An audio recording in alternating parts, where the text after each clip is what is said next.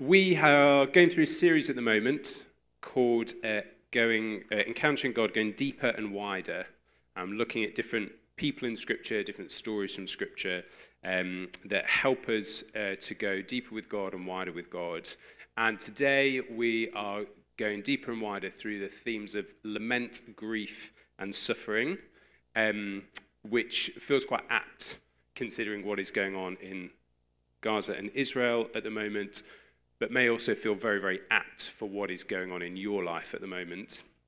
Um, for anyone here, whether you are a Christian and you follow Jesus for a long time, or you are discovering Jesus, or think like just figuring out who he is and what you think about him, there's a challenge that everybody here faces, uh, which is how do we seek to encounter God with all the suffering that we see in the world and all the suffering that we see in our own lives?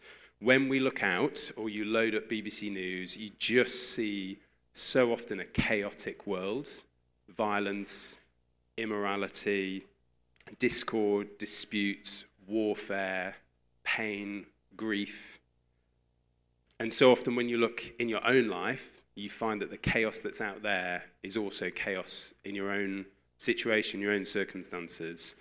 Illness, disease, pain, rejection, disappointment, grief, despair. And there are so many times when the, the chaos that's out there, we see the chaos in our own lives as well. And the story of the Bible is the story of a God who steps into creation because he desires intimate relationship with us. He desires for us to draw close to him. So a key question for anybody seeking God and trying to go close to God is, how do you develop intimacy with God when you're when the world is going through the blender? Like, how do you draw close to God when your world is falling apart? And if you've never had to ask that question, praise the Lord. But I imagine most people in the room have had to ask that question at some point. And I imagine for many people in the room, you're asking that question right now. How do I draw close to God with all that's going on? How do I draw close to God with everything that I see around me and everything that I'm experiencing? And we are going to look at this question through uh, the life of a prophet called Habakkuk, who's probably writing two and a half thousand years ago. So this is a this is an old story. This is ancient wisdom. And he is writing at a time when the Israelites, the people of God, are in trouble. They are not following God in the way that they are meant to. They're not following God in the way that God has called them to. And Habakkuk knows that this is a, a big problem. What's interesting about Habakkuk, normally with Old Testament prophetic books, which Habakkuk is, it's a message from God that the prophet relays to the people. But Habakkuk isn't that. Habakkuk is a, a prayer between Habakkuk and God. It's a, a record of a conversation between Habakkuk and God. And I think we can draw three things out from this conversation that's really helpful for us. We're going to see that the path to intimacy with God, going deeper with him, is through vulnerability and lament. That intimacy with God is deepened by remembering what God has done for us. And that intimacy is what empowers us to wait with patience and actively rejoice.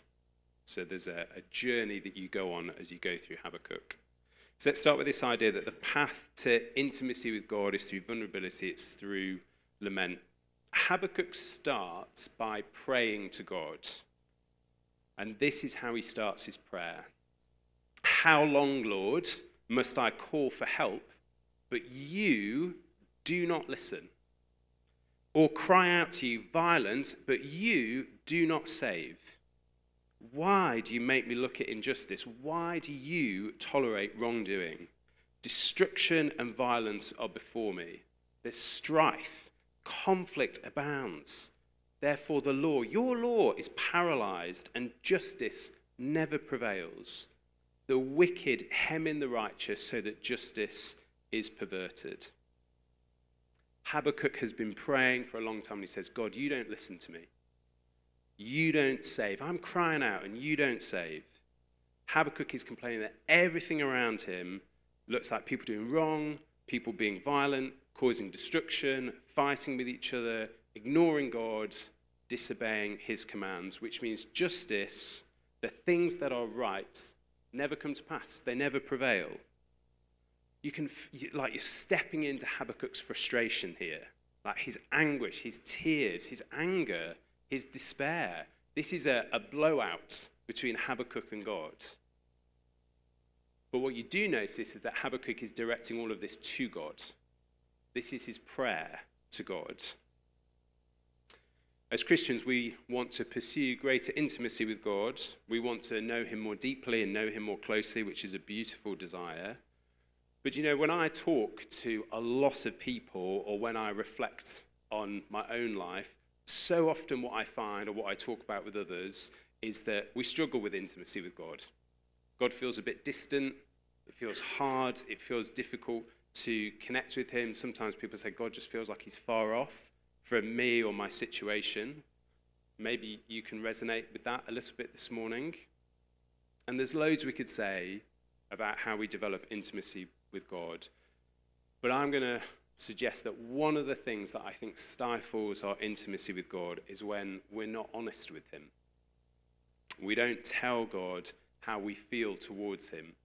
Um, I was, as I was preparing this talk, I had this kind of picture of a balloon. It's like a, a balloon inside us, and um, it's kind of our, our language to God, our intimacy with God, and, and we try and blow up the balloon with things like gratitude and thankfulness and worship and praise, and we're trying to blow this balloon up, and, it, and it's kind of going there, it's kind of getting bigger, but it just feels like there's this weight sat on top of the balloon that constricts how much it can, how much it can blow up, how large the balloon can get. And I think what it means is we can be doing, you can be doing all the right things as a, as a good Christian. You can be seeking to cultivate your relationship God, with God. You can be worshiping, you can be reading your Bible, you can be being loving and generous to others, you can be praying, but there remains this kind of unspoken block between you and God. And I think you see this dynamic all of the time between people in relationship, friendships, relationships. When something happens that causes hurt or causes pain, when it goes unsaid, it's like the elephant in the room, isn't it? You, it gets frosty, gets a bit icy. We're British, so everybody gets a bit passive-aggressive towards one another. You just notice that there's this thing that's causing the distance, and unless it's spoken about, unless it's brought out into the open, it's got the potential to just keep growing and growing, and that distance gets greater. And we've got to recognize that sometimes that's the case in our relationship with God. There's something that's happened that's caused pain, distress, heartache, and if we don't bring it to God, as Habakkuk is doing, then it can it can open up that gap, open up that distance. Um, as many of you will know, because uh, I, I, I, this is like the third time I've preached on lament. It's basically like if Mosaic wants to do a preach on lament, they're like, let's get Dave. Dave will do it. Um, so as many of you know, because I banged on about it from the front lots of times, I, like our family's had a difficult few years for a whole variety of different reasons. We've had ill health, we had the pandemic, everybody had the pandemic. Uh, my wife got sick with COVID, which was really hard. She got diagnosed with cancer, and we had to go through treatment with that. Our house flooded, so we had to move out of our house for nine months. I got gout, I slipped a disc in my back, I couldn't walk for eight weeks, I had seizures. It was just like boom, boom, boom, boom, boom. You know, you just get pummeled with thing after thing after thing after thing after thing. And I kept doing all the things you're meant to do as a Christian, part of the church, reading the Bible, serving people. Uh, but I noticed that prayer became really difficult for me. So I'd get a WhatsApp and somebody saying, oh, can you pray about this situation? And I'd be like, yeah, yeah, put the little prayer emoji. Mm. um, but wasn't doing it.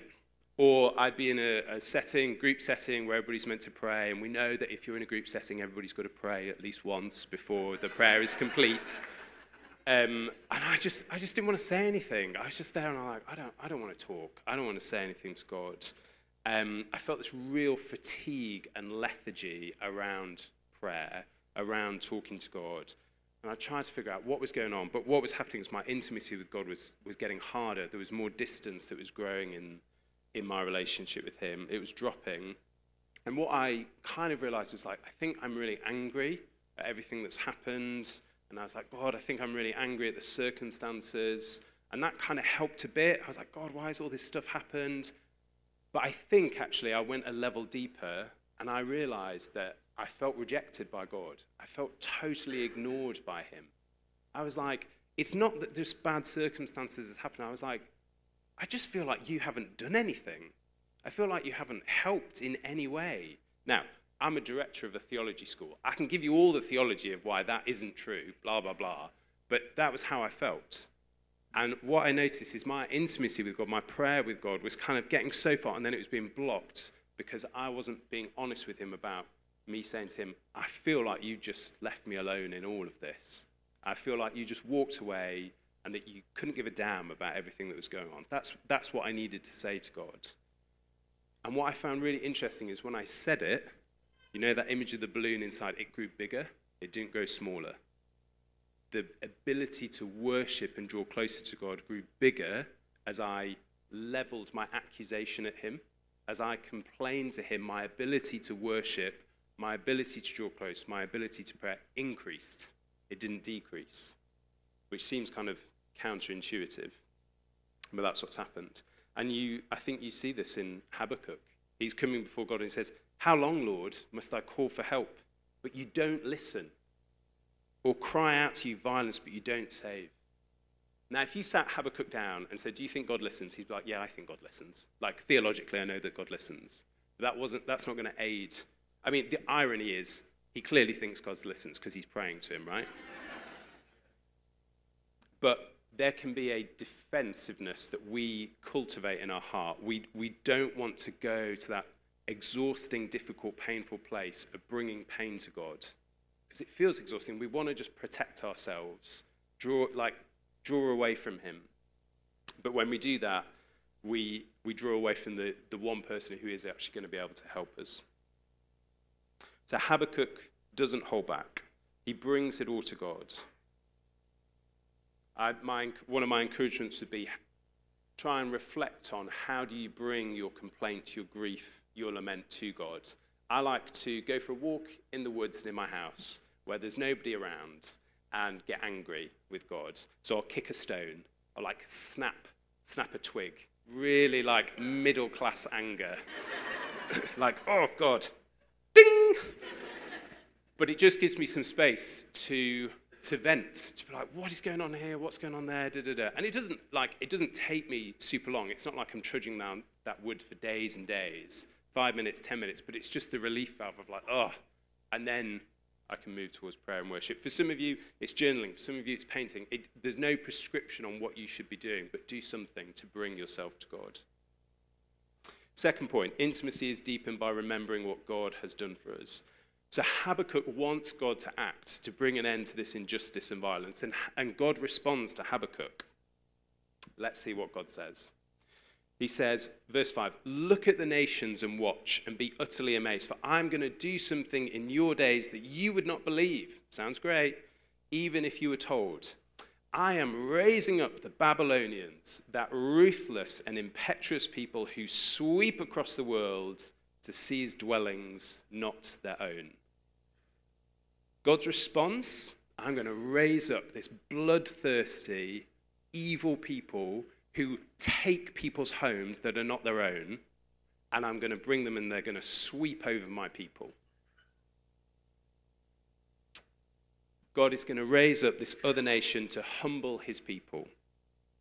He's going to raise up a foreign nation to devour the Israelites because they're violent, unjust, and disobedient.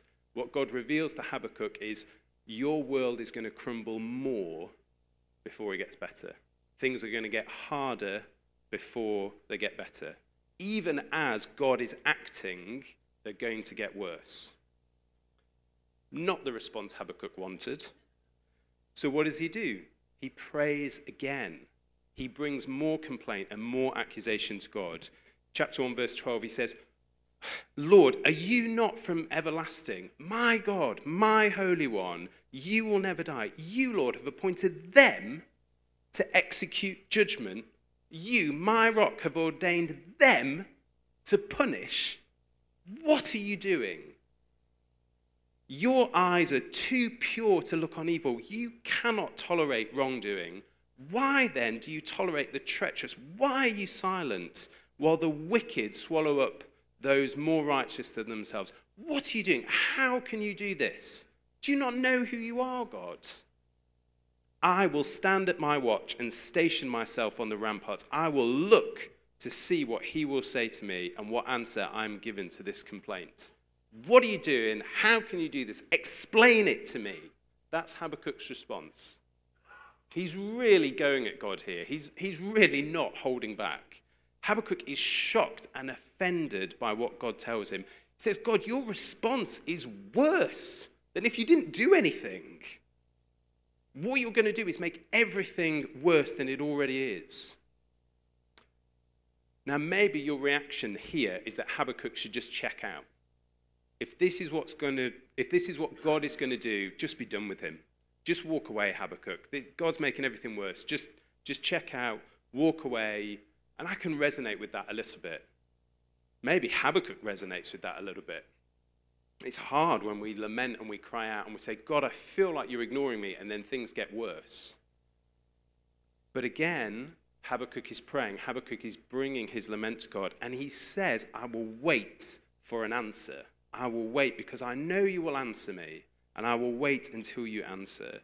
He recognizes that God knows more than Habakkuk does. He recognizes, at the very least, that God will give a response. Habakkuk doesn't check out. He comes at God again. He keeps the conversation going. He says, I'm gonna, I'm gonna station myself here until I get an answer. You know, there's such a huge temptation when life gets brutal and painful and horrendous to just check out with God.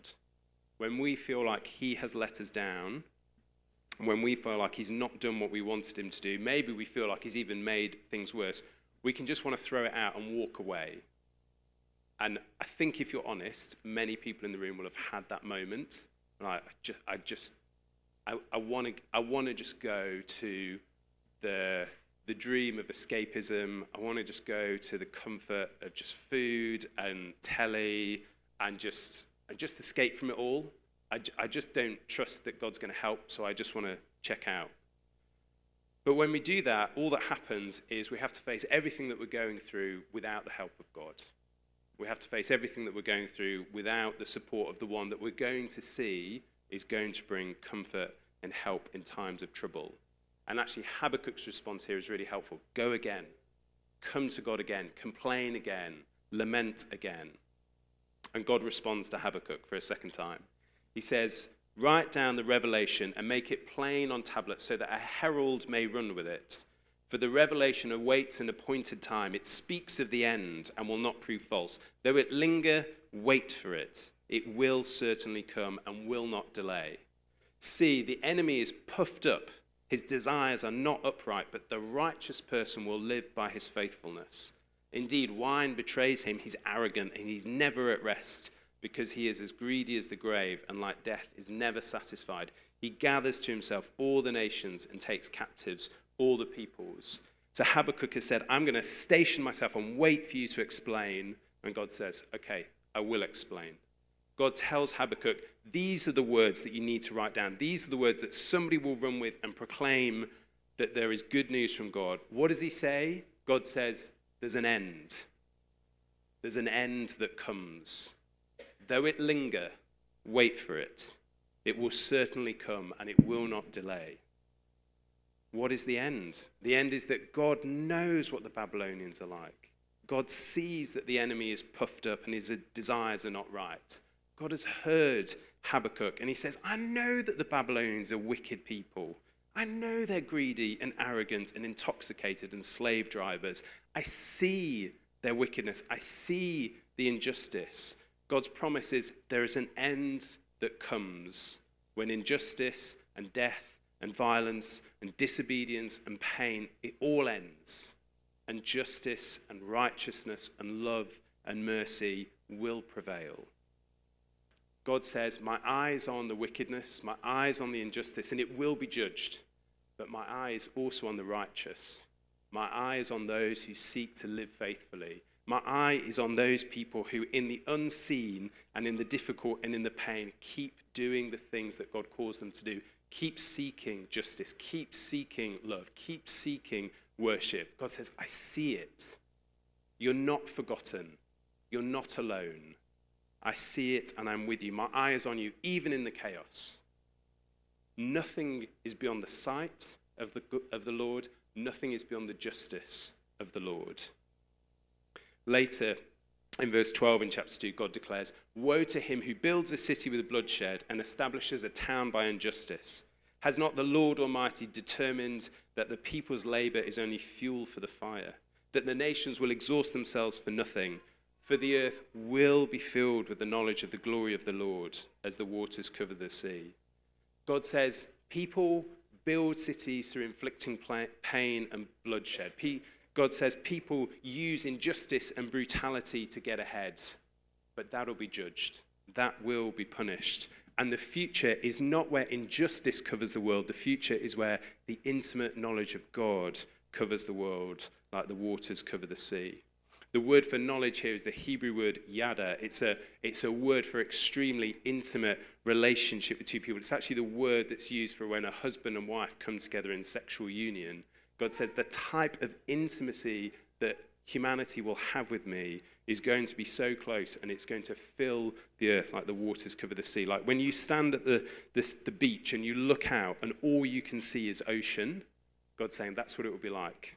The intimate knowledge of me will cover the land. God lifts Habakkuk's eyes from the immediate chaos. He says, I see the chaos. I know the injustice, and I'm going to judge it. And he says, but look ahead. I've not forgotten you. I see you. And there is coming a day where the intimacy with me that you desire will not just be for you, it will spread across the whole earth. And this leads to Habakkuk's final prayer. Chapter three, verse two. He says, Lord, I've heard of your fame. I stand in awe of your deeds, Lord. Repeat them in our day. In our time, make them known. In wrath, remember mercy. Habakkuk says, do it now. If you're going to do it, do it now. Do it in my life. Do it today. Habakkuk shifted. Habakkuk's moved from this place of anguish and grief and complaint to a place of faith and expectation. How has he moved? He's moved because he's lamented. He's moved because he's brought that complaint and that grief and that anger to God. He's opened himself up to God. And so Habakkuk can now say, of course I know who you are. Of course I know what you've done. I remember what you do. I remember that you're the God who saved his people out of slavery in Egypt and brought them into a promised land. I, I know you're a God who redeemed us through the waters of the Red Sea. I know you're a God who listens. I know you're a God who saves. So do it again. Do it now. Now Habakkuk has trust and hope and faith. He says, God, bring those promises to fruition. But here's the thing. I don't think you can short-circuit this journey that Habakkuk's gone through. I don't think you can skip the lament and just always jump straight to the faith part. Maybe that's slightly controversial. I don't think you can just rock up every Sunday and say, God, I know you're good, I know you're true, do it again. Because if there is pain and suffering in your heart that is creating a block between you and God, you have to bring that to him in order to be vulnerable and, and genuinely receive those truths and those promises of God afresh. We have to go through this path of lament, opening ourselves up to God again, so that we can truly recall who he is and what he's done for us. We can hear those promises again and have the faith to say, God, I do trust you to enact them again. You know, when I'm walking through the woods, kicking stones, breaking twigs, it's the lament that I begin with. It's the frustration, it's the grief, it's the complaint. But at the end of the walk, it's faith. It's like, God, I trust that you can help there, you can help there. I trust your promises. I'm like, I've, I've transitioned to the place of faith and calling on God to act. And this is how Habakkuk ends. Chapter three, verse seventeen. This kind of intimacy with God empowers him to wait with patience and actively rejoice.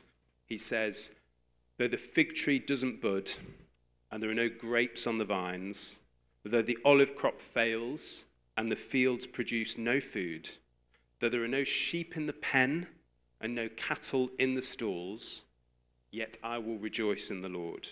I will be joyful in God my Saviour. The sovereign Lord is my strength. He makes my feet like the feet of a deer. He enables me to tread on the heights.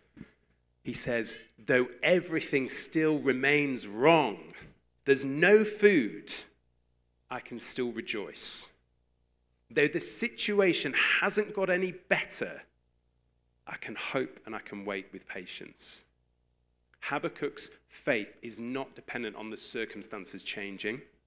He's not saying, oh, great, the storehouses are full, God's relented, the people of God are back with him. He's not waiting for the circumstances to change for that to fuel his joy. He says, even if the circumstances don't change, I can wait with joy. Why? Because I remember who my God is. I know that there is an end coming where all the injustice will end and the intimacy with God will prevail. What if God doesn't do it now? What if God doesn't act straight away? What if everything remains wrong? When we go through this path of lament, vulnerability with God, we come to a place where we can still have faith, still have hope, still have expectation, but also have strength and patience to wait for the day that is coming when it does all end, when all the pain and injustice ends. How do you know that's true today? We sang it earlier. Jesus, the Son of Suffering. Our God is not only a God who's sovereign over the world, able to bring justice and intimacy, he's also a God who steps down into the world and suffers with us. There's a God who weeps. There's a God who bleeds. How do you know that you can come before God? Because God actually doesn't just see what you're going through. He has gone through it with you. God doesn't just promise that one day an end will come. God stepped into time and space and went through death and was resurrected on the other side to say, I proclaim to you in the here and now, death does not have the victory. I proclaim to you in the here and now that the power of sin is done away with. I proclaim to you in the here and now that Satan doesn't win the day. How do you know? Because I died and I rose again. I came back to life to show that there is a new creation coming. Habakkuk starts by going, God, you don't listen and you don't save. And he ends by going, of course you listen. Of course you save, and you give me strength for today. Okay, where are you at with God today? Some of you are like, I need to lament. As I've talked, as I've gone through, you've been like, there is a thing that has happened, there's something that's blocking my relationship with God, and I've just got to bring that to him. Some of you will be really comfortable doing that after I've finished and the band have come up. And some of you, you need to go to a wood, kick a stone. Some of you just need some time alone. Some of you need a trusted friend. I'm, I'm not saying there is a particular way that you have to lament, but bring that to God. Bring that pain to him. For some of you, this is about recalling and remembering what God has done, being reminded that he is a God who listens. He's a God who saves. He's a God who sees us. And for some of you, it's that sense of, God, give me strength. Give me patience. Give me what I need for today to make it through to the other side, trusting that one day you're going to come back and act. If we could have the band back up, that'd be great. I just want to give you a moment to reflect, just a moment of silence, to just come before God and ask him, where am I at? What what do I need to do with you in order to bring myself to you? What do, what do I need to do to receive from you today? So I'm just going to leave a moment, just reflect in your own hearts, and then I'll pray for us.